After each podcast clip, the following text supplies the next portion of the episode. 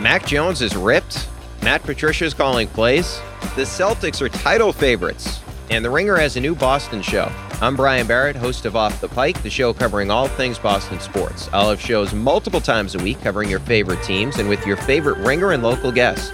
Plus, maybe Bill will stop by to rant about the Sox. Follow Off the Pike with me, Brian Barrett, now on Spotify. This episode is brought to you by Cars.com. When you add your car to your garage on Cars.com, you'll unlock access to real time insights into how much your car is worth. Plus, view its historical and projected value to decide when to sell. So, when the time is right, you can secure an instant offer from a local dealership or sell it yourself on Cars.com. Start tracking your car's value with your garage on Cars.com. This episode is brought to you by Atlassian. Atlassian software like Jira, Confluence, and Trello help power global collaboration for all teams so they can accomplish everything that's impossible alone. Because individually we're great, but together we're so much better. Learn how to unleash the potential of your team at Atlassian.com. A T L A S S I A N.com. Atlassian. Tap the banner or visit this episode's page to learn more. Hello, media consumers. Welcome to the Press Box. Bryan Curtis of The Ringer here, along with producer Erika Cervantes. Today's guest is Fox announcer Kevin Burkhardt. This offseason, Burkhardt had what on Twitter we call some personal news. After nearly a decade of calling games as Fox's number two announcer, Burkhardt is now Fox's number one announcer, replacing Joe Buck, who went to ESPN. That means Burkhardt gets to call this year's Super Bowl with his partner Greg Olsen and call games with Tom Brady at some um, undefined point in the future. Now, here are a couple of interesting things to consider about Burkhardt. Number one, every announcer who gets to a certain level in this business has at least one superpower. As former Fox executive John Entz told me recently, Burkhardt has the power to appear comfortable on television. Partly it's that Jim Halpert presence he has on camera at the beginning of games, Partly it's his lack of a sing songy announcer voice, but there is something about Burkhardt that puts viewers at ease. Point number two comes from a different Fox executive who reminds me that the people who watch NFL games don't really get to know announcers until they make a big call, till they contribute a helmet catch or a Kirby Puckett homer to the eternal soundtrack of sports. Burkhardt hasn't really had a chance to make a call like that. So, for a lot of people who watch Vikings Packers on Sunday, Burkhardt will be somewhat undefined. Let's take a stab at defining him. Here's Kevin Burkhardt. All right, Kevin, you grew up in New Jersey. When did you first get the idea of being an announcer? Um, I was young. I mean, I was um, I, wasn't I wasn't a, a, good athlete, so I was like, well, I love sports, so maybe I could just talk about it, you know. So we um, it was probably um, maybe eighth grade, seventh, eighth grade. We started announcing games on Nintendo into a tape recorder. Yeah, mm. you know, I don't know uh, if you're a big Nintendo guy, Bryan, but like uh, Tecmo Bowl and Baseball Stars, you remember those? Sure. So that was like all we played. So we had the double deck tape recorder, and we would, you know, we'd record and and have you know announce the game.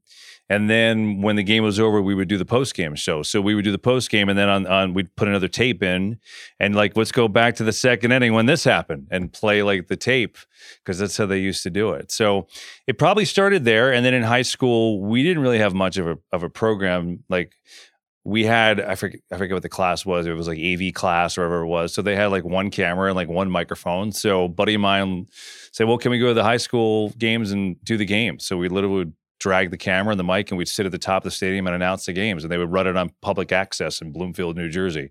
So pretty young is is when the itch kind of started. That that was my beginning of my career on Nintendo. When Tecmo Bo Jackson ran into the end zone, did you lay out?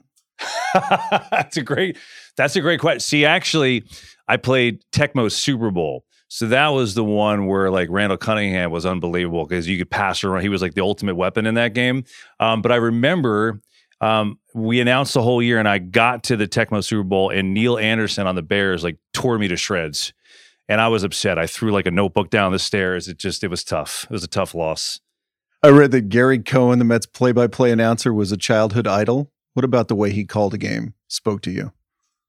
Everything really. Um, I just I for me, like when I was a kid, I mean, I, well, I loved his voice, and I, you know, I love the Mets, so that was an easy one. But it was, it just he always had command of everything. You know, he always had command of everything, and he, like everything he did, whether it was you know just the simple, the simple uh, mechanics of play by play, or telling a story, or certainly the big calls.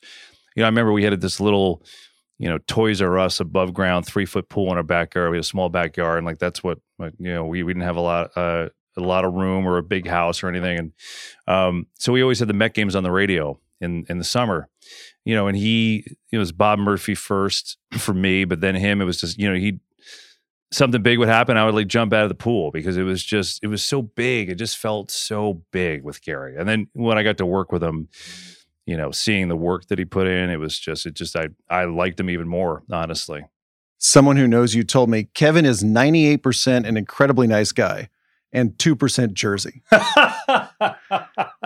That's an amazing quote. Um, I, I could probably guess a couple people I might have told you that, um, but it, it definitely fits. I would say yeah, I'm pretty laid back. I think I'm, uh, you know, I've been in California for a decade, and I feel like I've taken on the California vibe, and I, have always been pretty laid back. Like I'm, it's just I don't know, it's too much work to to not be. But like if I get to that point uh, where um, the jersey comes out, um, then yeah, then I I could get angry. It takes a lot to get there, though, boy. I mean, it, but I can get there. It's in there. What brings it out? Well, it used to be alcohol. I mean, you know, I mean, you get to a certain point, especially when you're a kid, and like then it just comes out. Like you can't do anything about it.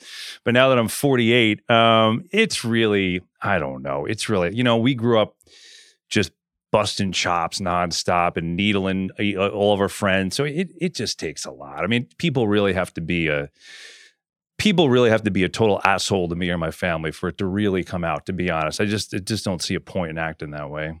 You went to william paterson college in new jersey.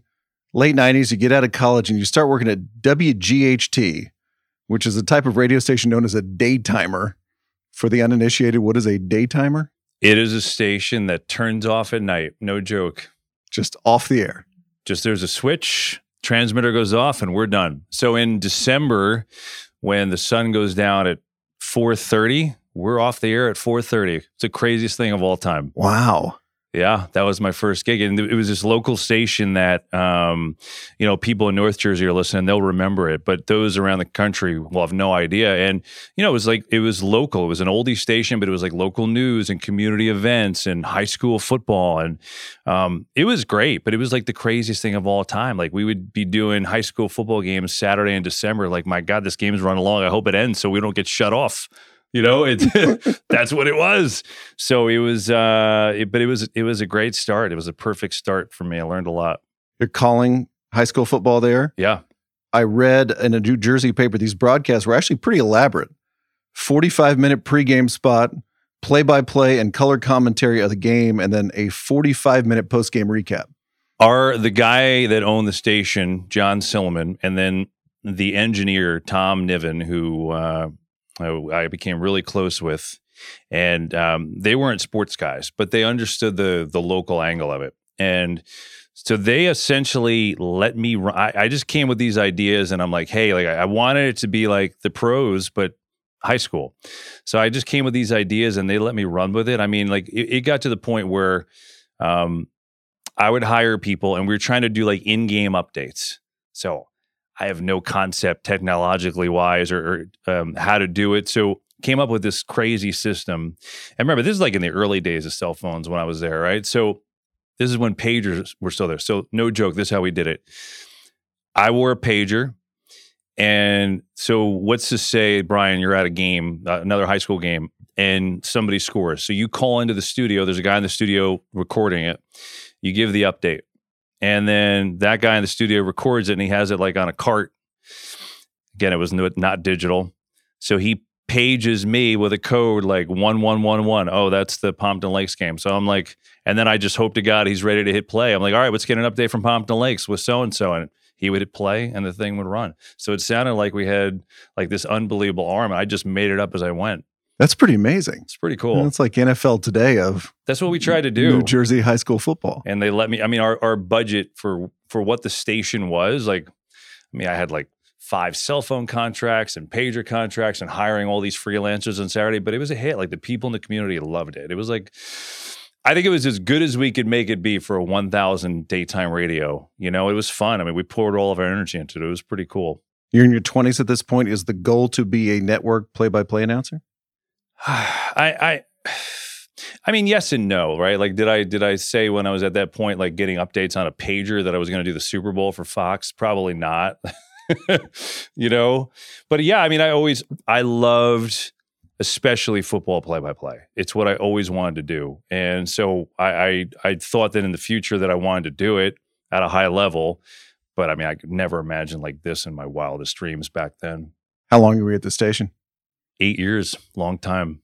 That's a long time. Just trying to get breaks and trying to figure it out. Yeah, I was there a long time. That was my first job out of school, and I was there for a while. You're sending your tape off to other people saying, "Hey, I'm doing this.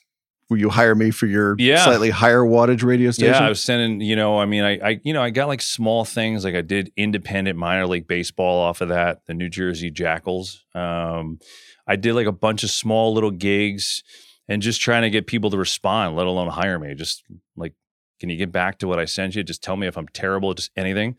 So it was, it was tough, you know, and there's no, you know, there's, we're sending out, I'm sending out CDs or tapes. There's, I'm not sending out clips to YouTube, you know, it's a little different. What'd you do after WGHT?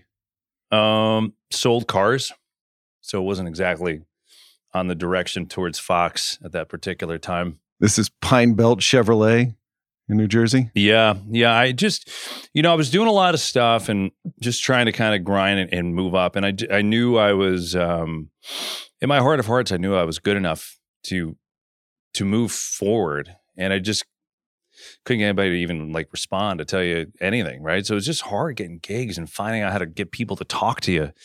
So, um, I, you know, I just said, okay, I've just kind of frustrated and I opened up the Sunday classifieds and was sick of just kind of hitting my head into a brick wall. And I just put my finger down. It was on a car dealership in Eatontown, New Jersey. And I said, all right, well, I'm going to go work there. Literally what I did. Walked into the place on Monday and I said, uh, hey, here's the ad. And He's like, have you ever sold cars before? Nope. You ever sold anything before? Nope. All right, you're hired. Go ahead on the floor. And then walk out on the floor. And I had literally no idea what I was doing there. And it's, you know, that that was the training. So I was just trying to like figure it out, like survive. Um, but it was the best thing I ever did. What was the easiest kind of Chevy to sell? Hmm. I probably sold.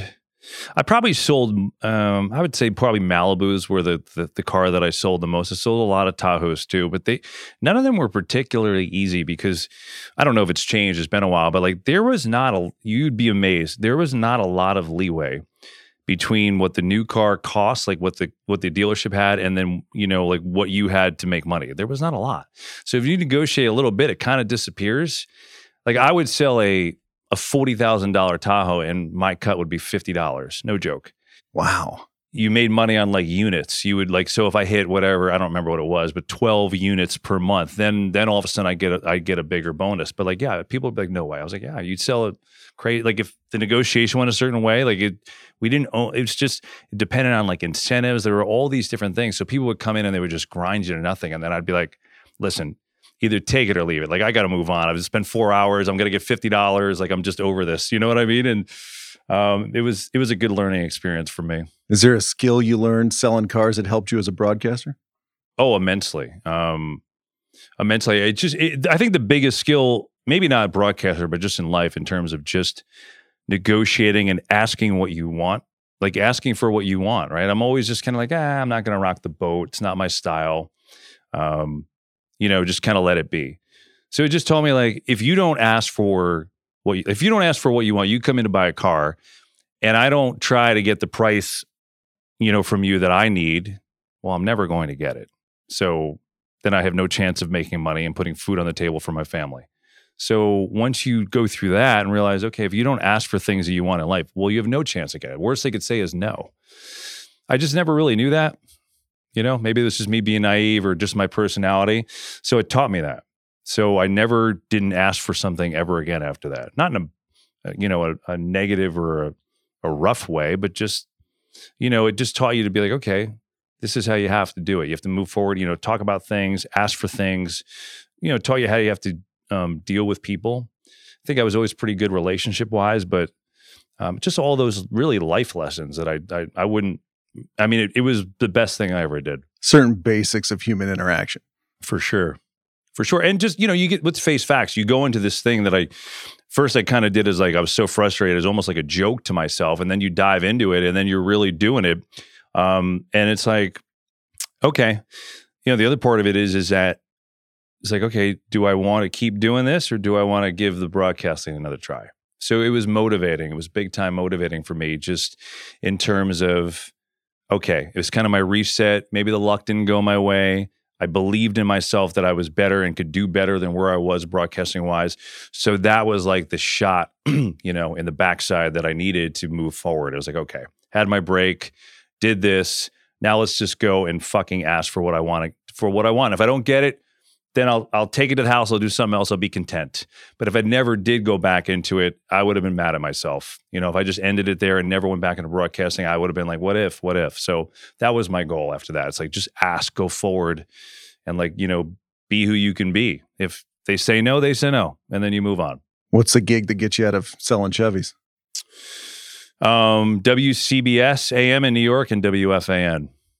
You know, I'd gotten in at a very part time level at CBS, like right when the car dealership thing happened. I was like, you know, way down the depth chart. Like I needed somebody to get sick and someone else to have a baby, someone else to leave town, like way down to get like a, shift. And then I I got a couple, and my my boss who owned the dealership you know, I was like, hey, I, can I leave early? I got, you know, and he's like, he was great. He was always so supportive. He's like, all right, go ahead. And then he heard me driving home. He's like, you weren't kidding. Like, you really, and so we had a long talk. And he's like, all right, listen, anytime you want to leave, if you have work like this, you let me know. It's our little thing. As long as you work hard while you're here and, and sell, like, you know, that's our agreement. I was like, so he was amazing. So I was like, boom. So I started getting a little bit more. And then I started getting part time at WFAN um, because, one of the bosses at CBS, um, I guess technically it was Shadow Traffic at the time, the umbrella, but it was Eric Spitz, who was at the fan for a long time and then went back to the fan. Sure, you've heard the name. He's now at Sirius. He's great. He's one of my, you know, mentors, really. So he went back to the fan and I just called him again, the card. I just called him. I was like, hey, you know, Spitzy, like, I, I think I'm good enough to work at the fan. So I want to come in and audition. He's like, okay, how about Friday? And I was like, wait, are you serious? Or are you just like, so you know what I mean? It was like one of those full circle things, and I was like, yeah. So I went in, and they put me on their roster too, and slowly but surely, I started getting some backup shifts or overnight weekend shifts for them. So it just once I took myself out of hitting myself against the wall, and so frustrated that I was eight years at WGHT and couldn't get anything. It was making seventeen grand a year. Once I took myself out of that and kind of reset, it opened my eyes to everything else. You eventually became the Jets reporter at FAN? Yeah. What was your biggest scoop on the Jets beat? Um, I don't know if I had a real big scoop. I mean, I was, I, I did, I wasn't like just that wasn't my only thing. I was like Jets, talk show host, updates. I did a little of everything. Um, I mean, when they hired Eric Mangini, I, I, I knew he was the front runner, and I, I threw it out there and I had it. But then someone else actually broke it. So um, I don't know if I really broke any big time stories. To be, it's probably not my my forte. But it was fun. I mean, it was it was a good, and again, another good learning experience just to be around and cover a team like that. Um, first time I had a chance to to cover like a pro team on an everyday basis. As you know, there are a lot of people in this business who go to Syracuse, get a AAA baseball job out of college, and then are calling football games on cable two years later, college football games. Do you think you call a football game differently because you went the way you did? I think I'm I think I'm better now because of the way I did. Like I don't think there are a lot of people that, you know, like there are a lot of people that like you said that take that route and they're just fantastic off the off the jump and they get in early and they succeed and kill it. Um I don't know that I would have been one of those. I I think I needed the I think I needed the path I needed to be where I am now cuz like um I don't know, you just I'm so much better than I was when I was in my 20s. I mean, so much better. And I just my understanding, my style, my um I don't know. I, I think I was just clueless. Not that I'm not clueless now, but I'm a little less clueless.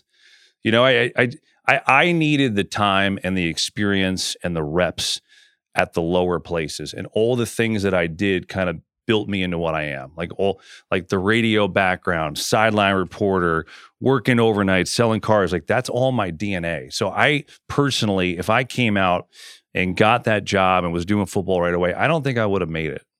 That's just the way I feel. Become the Mets field reporter on SNY starting in 2007. How'd you get that job? Well, it's from WFAN, really. Um, I was at WFAN, and you know, there's so many eyeballs and uh, eyeballs because it was on Yes at the time. They simulcast some of the fan on Yes, and then just everybody listens to the fan. So I had started doing by covering the Jets. SNY had me on a couple times as like you know Jets reporter. Um, I think I actually hosted a show as like a fill-in one time. so I, I kind of got in the door a little bit with them, just doing a couple of things. And then from what uh, well, what he told me is, um, which certainly didn't hurt, is I was hosting a show. It was some holiday, maybe it was like Memorial Day weekend, um, you know. And Fred Wilpon, the owner of the Mets, was driving around the car and he heard me and he's like, this guy's pretty good. And so when my name came up in the mix, he's like, oh, I heard that guy on the fan. He's pretty good. Like, let's like, he's like agreed to it because because of that. So I guess I got Fred in his car at the right time. And when I was in the mix for SNY, because I had gotten on their radar, like he had to give the approval. And he said, Yeah, kind of like that dude. So just timing, you know, good luck and timing. But really, like the, the fan opened the door for me to get in SNY and get that job. When we watch a baseball game, we see the field reporter pop in, what, half dozen times a game? What's a good pop in? A good pop in is is a pop in that's just not you're just not doing it to say I had four hits. It's really what it comes down to. I mean, how many games do you watch where it's like that was a waste of time? A I lot. need I need to be on television because it's the yeah, like inning. oh, I haven't been on TV yet. So the best advice I I got um, when I started, you know, and I was talking to people but trying to figure out the role. Like, how do I do this? How do I how do I sideline report and do it for a full season of baseball games? And our producer Gregg Picker, who's still the producer for SNY, he we had a long talk and he said, "Listen, I could care less how many times you're on a game. Doesn't matter to me. Doesn't matter if you, excuse me, if you come to me and um, one day you have ten things, next day you have none. That's totally fine. I'd rather you work." on substance and you know work on good stuff and when you're on it's good or if you're listening to the broadcast and you have something like pertinent or fun to add great I'm not going to sit here and be like, okay, third inning, it's time for your first hit. Fifth inning, time for your next hit. And that was the best thing I heard because I was like, okay, because I like to be creative and and also I didn't know what I was doing. I you know I was trying to figure out the job. So instead of like worrying like, oh my god, I've only got two hits today, it was like, okay, these are all my ideas. I'm going to work on them. And like Greg, today I've got a ton of stuff. And he's like, well, let's do this and this today, and then we'll see where we go. Or like, you know, you get to the point where you're just mid August and you're out of gas and you're exhausted and you have nothing. He's like, just listen to the broadcast today and chime in. And I was like, okay. You know, so it's like, it was just so freeing to be able to be creative uh, and not worry about like, oh my God, I didn't get my my hits today. It's it didn't matter. It was the best thing ever because it just allowed me to expand and he allowed me to do some just some crazy stuff that I haven't seen I hadn't seen sideline people do before um, you know, send it down me and I'm doing play by play. Like, and that's because Gary like was cool with it. How many guys would be cool with that? How many guys would be cool with sending it down to a silent report and then the guy calling a home run? Nobody. I don't think anybody. But Gary was like, just do it. Like, if it comes down to you, just take it. This episode is brought to you by Thomas's. Thomas's presents Pondering the Bagel with Tom. Oh, the paradox of the bagel! Tis crunchy yet soft, tis filling yet has a hole, tis a vehicle for spreads, but only travels from toaster to plate. Thomas's, huzzah! A toast to breakfast. This episode is brought to you by Jiffy Lube. Cars can be a big investment, so it's important to take care of them. I once got a car that I started out with 25,000 miles on. I got it to over 200,000 miles because I took care of it. You know how you take care of a car?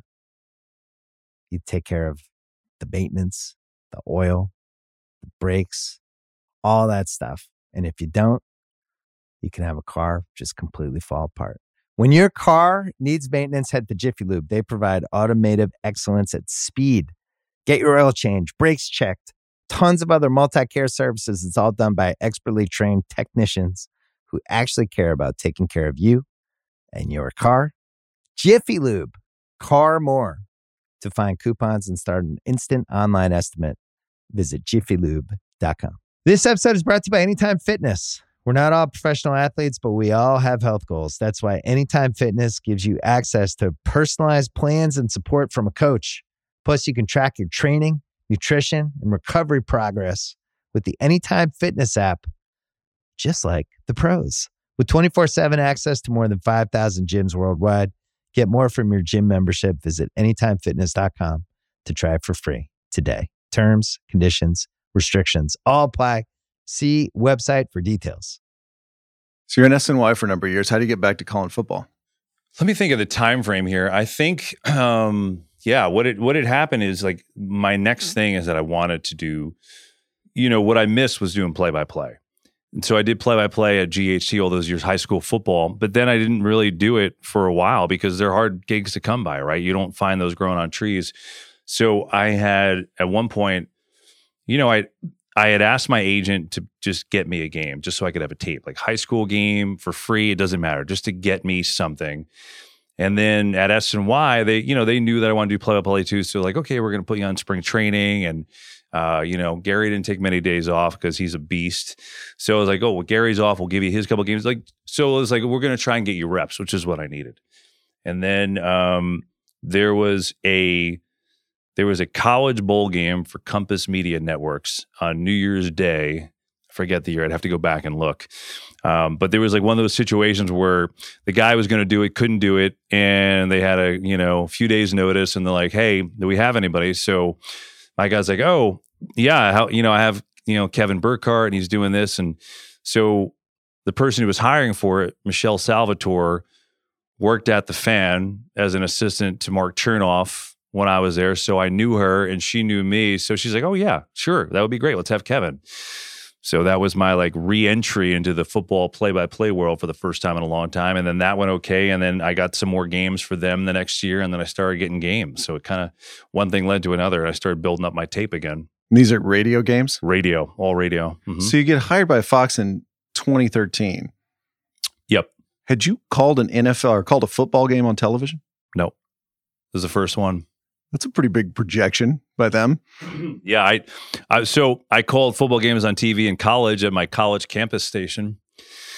But they were uh, look, they took a big shot on me. They, you know, they went off of my, you know, look, I obviously had done been on TV for SNY, so they were hoping that I could handle TV, um, which I think I proved that I could. But as far as the the the um, TV play by play, they were going off of radio play by play. They went off of my. I was doing Cowboys radio. Same company, Compass, had a deal with the Cowboys, so they had like a national Cowboys um, network. They put me on that for a couple years. You know, um, Eric Shanks hired me off that tape. Said, "All right, well, I see him on TV. I like the way he sounds, and like." pretty amazing when you think about it. Talk about like taking a shot on someone. They took a big chance. Um, so yeah, luckily, I guess ten years later, I haven't screwed it up too bad. And it's a total reversal of earlier in your career. You can't give get somebody to give you a marginally better job in New Jersey radio, right? And now Fox is looking at you like, oh, we'd like to put him on the NFL. yeah. So you have that that former car salesman who like hasn't done any TV games. We'll, we'll take him. That's just yeah, right? Like totally nuts. Would you have to get better at going from radio to TV, at least in terms of play by play? I just had to I just had to learn it. So, you know, I you know, I grew up on Summerall and Madden. Like our family was like diehard football fans. So like I in the back of my head, I was like, okay, radio, nut like shut up, don't talk, like it's TV, you don't have to describe everything. You know, like just kind of going through that, like leading up to the season and preparing myself for that. But until you actually step in and do it, um, you don't know exactly how it's going to go. So I had to find my style. I mean, I had a style how I call games, but it's totally different. And then I was just really lucky because, um, you know, our crew was so good. Our producer, Pete Macheska, been around forever, done the World Series forever, and you know, done football for a long time. Our director Artie Kempner had done Super Bowls. Like, I was with really good people who knew what they were doing. And so, like the first game on Fox, I was doing the Bucs at the Jets, which for me was awesome because it was in New York and I wasn't scared about that. I mean, I grew up there in New York, you know, I've done done plenty of media there, whereas like some others maybe be like, oh, New York, like didn't bother me. But like what was great is like throughout the whole game, you know, Petey's in my ear. He's like, all right, kiddo, just remember like this. And like, you know, he's got the big North Jersey accent, you know, and it was the best. So he just kind of guided me along, like just, you know, helped me out and like did the first game. And I was like, all right. And, you know, I kind of after that was like, all right, I kind of know like how I have to go about this and trying to find my style and craft my style. So, yeah, I, I, I didn't know how I was. I didn't know what I didn't know. I I had not done a TV football game until week one, 2013 in New York. How long did it take to find your style? Um, I mean, I'd, I'd say midway through the first year, but realistically, two years. So Yeah. you felt at ease going No, just I, I would say like uh, midway through the first year until I started to figure out exactly like how I wanted to do it and like what was good, what was not. Like get away from radio. Um, I mean, you know, so like, and we we got in a groove pretty quick. I, you know, John Lynch was my partner, and he was just awesome to work with. So like, I felt like we found a groove, and I started to figure it out. But I, I would say, re, you know, two years, then I started to feel like I have a style, and I have like this is this is my way. You know what I mean? Like to really feel like in command of the whole thing. what do you want your sound to be like when you're calling a football game? I want it to feel like it's a big game. I want people who turn on and whether they see me or not, whether they hear it, to f- to feel like it's a big game. That's what that's the that's the ultimate goal. I could care less about anything else. When I was talking to people about you, the word that kept coming up is likable. Kevin is very likable. Is it important for you to be likable on the air? One hundred percent. Um, don't you when you watch when you watch TV? Don't you want to feel close to the characters that you're watching? I mean, you know, I, I think when you're when you're look, people are going to watch games no matter what, right? So they're going to watch games, but you can either really make that experience more negative, or you can really enhance the experience. Um, pre and post game shows, people are going to watch those things, but if they feel like people that they're watching are their friends, they're really going to watch it, right? So, yeah, being likable is hugely important. I mean, I, I, I and I, I got to tell you, Bryan, like, I, the only way I know how to do that is to be myself. People, I love the fact that people told you that. I hope people feel that way. I certainly would want people to feel that way, but I try to be on TV the way I am if I'm at a restaurant with buddies. Like I, I don't know really another way to do it. I think if you fake it, people see right through it. It sounds really obvious. I want people to like me, but there have been a lot of people that are really, really successful in this business who don't come off as terribly likable necessarily on TV and don't really seem to care about it that much. Yeah, I mean, I, everybody wants to be liked. Liked, I would that's think. di- that's different. Correct. But being likable, I, I just think it's I think it's such an important cog. I mean, I can't tell you how many people like with our with our postseason stuff. It's like, oh, I love watching you guys. Like it feels like I'm just hanging out, shooting the breeze with you and Frank and Papi and Alex. That's the point. Like, you know, I want to feel like I'm at the table with you. Like we're just talking ball and you're there too, right? Like so when the game comes, like you know, I'm a little bit of a goofball, right? So I may do something or say something maybe not everybody likes, but I don't know. Like it's just who I am, right? Or maybe not everybody likes a certain call, or maybe I, uh, I don't know. I I just think, I think it's such a big deal when you're spending so much time in people's living rooms. You know, it sure would be better for people to be like, oh, you know what? I, I like that guy, Kevin. Like he he seems like a good dude, rather than I hate this guy, right? I don't know if I want to watch this. So I don't know how you're coached to do it, but I think it's like the most important thing. I want to ask you about your partners. You mentioned Lynch, now the GM of the 49ers. What kind of stuff did he want to talk about during a football game? He was um, he was so good at um, teaching. He would.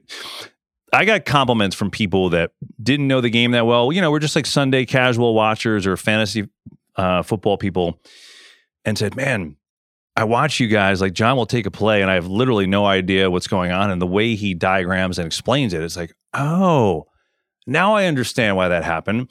So he was just so good at teaching it. I mean, I learned. I would be next to him. I was like, oh wow, that's really interesting. I didn't, you know what I mean? As the game's going on. So I think, I mean, he was great at so many things. He was such a good teammate. It, it was so easy to see while he was why he was such a leader playing because he was a leader of our group broadcasting, like the whole group. You know, he would give us talks and bring us in and pep us, give us pep talks, and just like he he you just followed him. Um, that's what he did well. You told me this story one time. It was a Fox seminar, I believe. and there was always a little drinking in the bar after after hours, and you know people would sometimes do a little karaoke. And what was Lynch's favorite music? God bless America. He would sing "God Bless America." It was the greatest. I mean, John. So you know, yeah, we would, you know, we had a seminar. Like it's all Fox people, and um, you know, yeah, we have some meetings and we go through some some very helpful things, some rules things, and then there's just team bonding, right? You're just bonding with your with your teammates and your coworkers, and you know, we'd all have a couple and we're having a good time, and then uh, John would get everybody's attention, you know, kind of like he's breaking down the team meeting in the Super Bowl, and said, you know, here we go, and he would lead "God Bless America," and you better darn sing it with him. So all the Fox announcers are are chiming in. It's Oh, a- you better. a 'cause if he- rousing chorus. if he looks you in the eye, you're not chiming in. Like I, you know, I don't want to be hit with by John Lynch. Would you, Bryan? I, I feel like that would really hurt. no, I'm all good. Yeah, I would, I would, I would put on my best patriotic fervor. I think too. He was a, he, he's he's not was. I mean, he's he's just a beautiful human being, man. He's so much fun. You were a guy earlier in your career here who was brought in to audition prospective announcers when they would come in and get a look. Yeah, I, I mean, this is the first year I haven't done that. I've I've auditioned people every single year. You auditioned Greg Olsen. hmm What'd you make of him? He was the best audition I ever did. Why? Um, well, first of all, I had a little relationship with him. I, I called his high school football games. Um, so think about that. Talk about coming full circle. That you know, I knew his dad well. Um, you know, I broadcast some of his games, so I knew him as a kid. I mean, so there was that, and and then you know you come in and he's sitting here in Fox, and you know, I mean, he's in prime of his career, so I don't know like when this is going, but he's smart enough to say, okay, let me do this because maybe down the road I'll have a career in this. But he came in and we just clicked. And then he was just so good. Like these these auditions are so hard, Bryan. Like you sit here, you know, in a setting like in in a little technical closet and you have the TVs or monitors just like this, and you're doing a game that's already happened. And you know, you can't see the field, so you're just going on what's off the monitor. It's a sterile environment, so you have to be excited and be like, oh, like it's really hard. So you kind of look for, okay, what do they do well, or what do you think they could be if this were a real game or a real broadcast? And he was just pointing out stuff on the TV, on the monitor, and like his energy level was great. Like we're sitting down in a chair like this, and it was like a dark room, and it's like his energy. And he's, I was like, and I'm just sitting there like midway through. I'm like, good God, he is good. Like he, I'm, I, I was thinking he could do it now, you know. And that audition was, I mean, I have to really go back. I mean, 2015 maybe. I mean, it was a while ago. So he had plenty of years playing, but I, I thought when we did it, I thought he could have done games right then and there.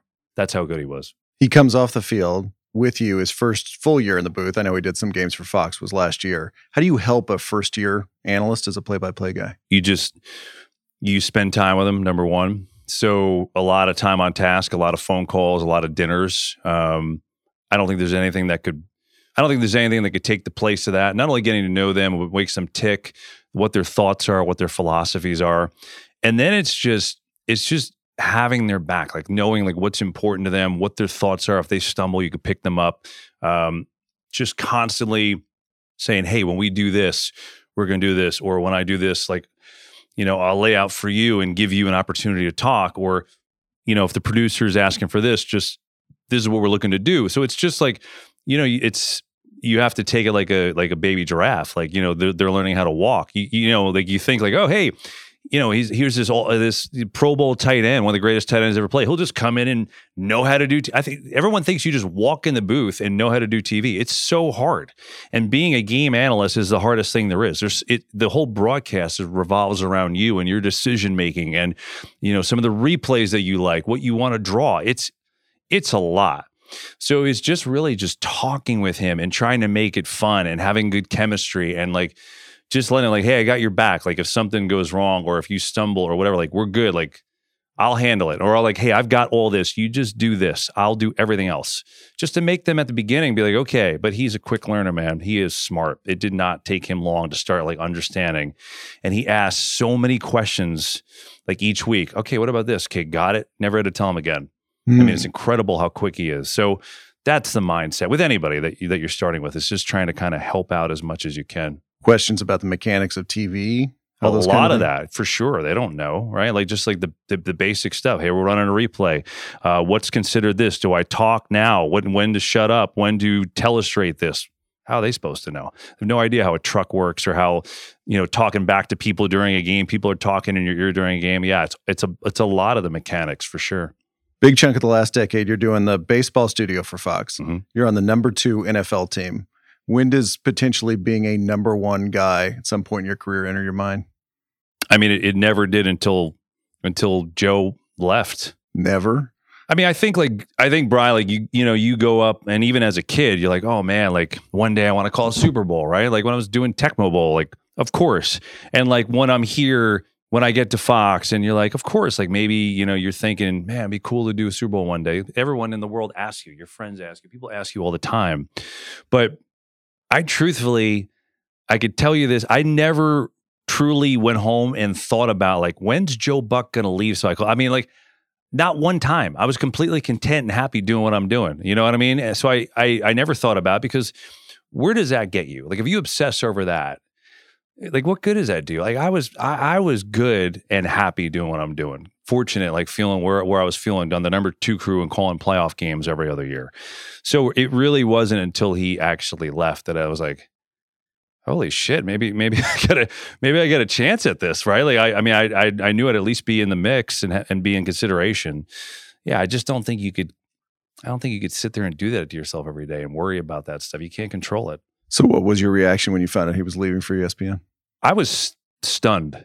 I mean, you know, Joe Buck was Fox, right, for a long, long time, and I, you know, we're friends, and I respect the hell out of him. He's been ultra supportive from the day I got here. So he told me, like, he reached out and told me, and I was like, "What? Are you kidding?" And um, he was great. He's like, "Hey, man, I, I hope, I hope you, I hope you get." I hope you do the football for me. That would be, you know, you deserve it. And I was like, wow, thanks. Like, it didn't really sink in. Like when he when he told me, I was like, I just couldn't believe it. I, I guess I just never thought I never I never thought of Fox without Joe. So when that all happened, it started to sink in, and then just yeah, like the chips started to fall, and you know, luckily here I am, kind of nuts.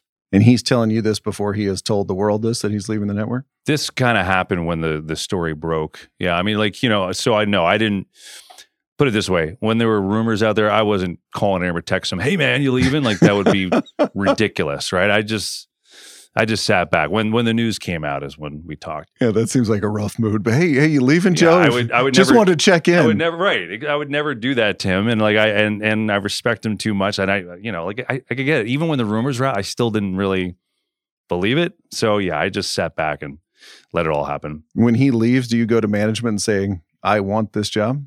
Uh, no, I mean of Or course. does someone do that on your behalf? I mean, well, I mean that- that's why my that's why I pay my agent, right? I mean, like I'm I'm just, I'm assuming he did it.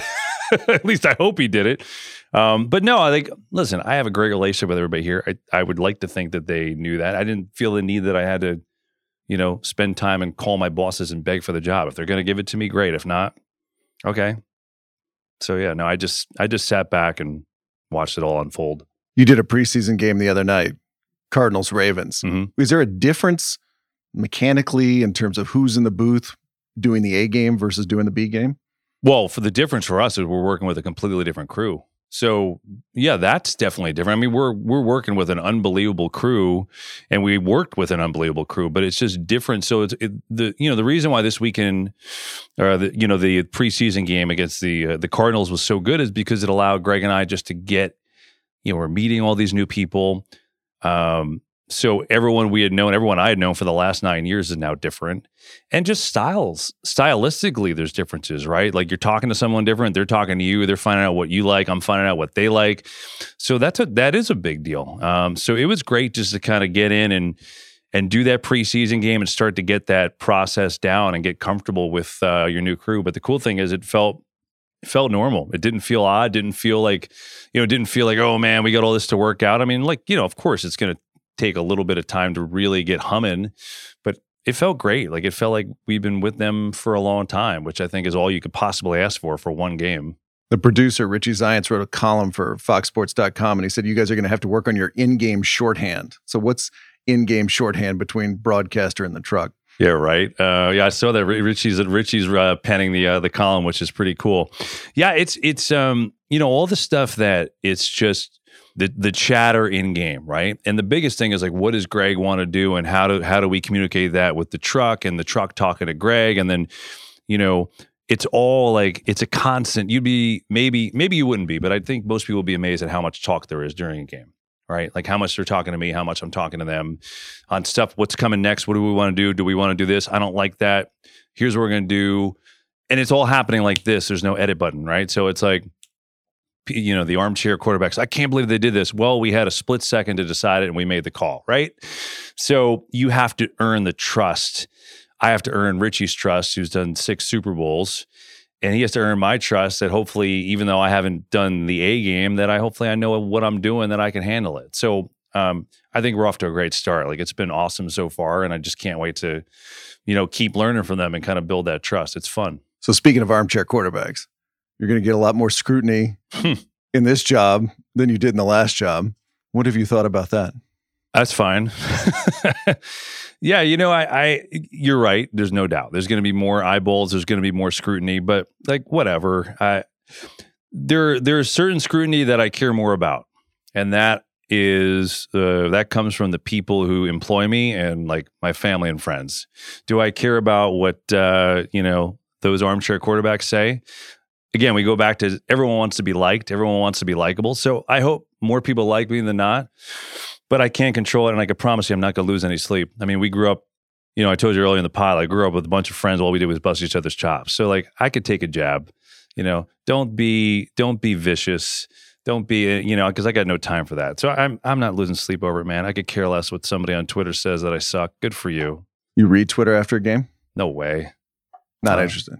I'll read Twitter like not my mentions because I know what the mentions say. Half of them Cardinals, Ravens. Half of them, oh, you suck. You're rooting for the Ravens. You are terrible. Stop rooting for the Cardinals. I was like, wow, it's amazing. I'm rooted for two teams at the same time. They say that during a preseason game. Those guys come out during preseason oh, football. It's, it's the same stuff. You and, and by the way, you get a lot of really cool stuff. Like that's the thing. Like there's I've had a lot of great stuff and back and forth on Twitter. So it's like it kind of it stinks when like you get the vicious stuff because there's a lot of fun. I've even had people that I've um, I've got I've done it less and less because I just get tired of like the the I don't need the negativity, but I've I've had a lot of great back and forth on Twitter and like people who really are are awesome and even people that have like criticized me and I'm like, hey man, uh, apologies, but like, you know, you're right, I messed it up or whatever. And then and then there's like a good back and forth. You know what I mean? So like it's all good. I, I everyone's not gonna love my style, love me. That's okay. As long as my boss does, I'm fine.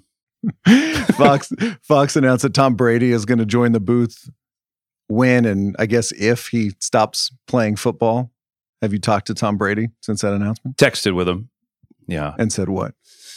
That's for us. Um, yeah, I mean, look, it's it's it's pretty wild, right? When that whole thing went down, it's kind of crazy. But um, yeah, so so so we communicated, and it was really nice, and um, he had some great things to say. And but listen, I, I got so much in front of me right now, Bryan. I like there's there's um, I got a year ahead on the A crew and with a partner who I love and Greg, and uh, we got to call a Super Bowl. So no disrespect to Tom, I'm going to see him and talk to him in production meetings. I just so that's why it was cool that we we you know we texted and we had our thing, and it was kind of like, all right, man, see you during the year because I just there's nothing else I can do with that right now, you know? Yeah. You didn't hit him up and say, I got a great idea for our two shot week one, not, 2026. No, no, I definitely did not do that. That's, that's exactly right.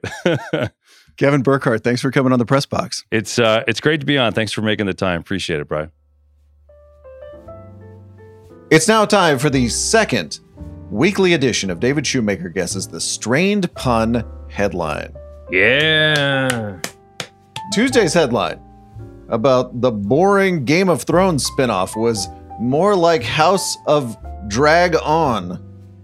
Today's headline, David, comes from astute listener Tim Glass. It's from D Magazine in Dallas. D was reviewing a new Mexican restaurant in Dallas, concept that is very interesting to you and I. Turns out the restaurant is very flashy, seems very cool, but the food pretty unimaginative. Culinary innovations at the Mexican D notes include guacamole, queso, tortilla soup. etc., etc. There are no moles, no nopales, etc., etc. So we have a an unimaginative Mexican restaurant. And I will just remind you that there is a Mexican dough called masa. Masa, used to make tamales. What was D Magazine's strain pun headline? Mas, um, God, this has got to be so obvious, and I'm not. I cannot think of it. Masa, um, Masa. Mm-hmm. No Ah. imagination. Though I know. Um, I looked at the menu and I did not see a single innovative or thing. imaginative dish. um, Masa.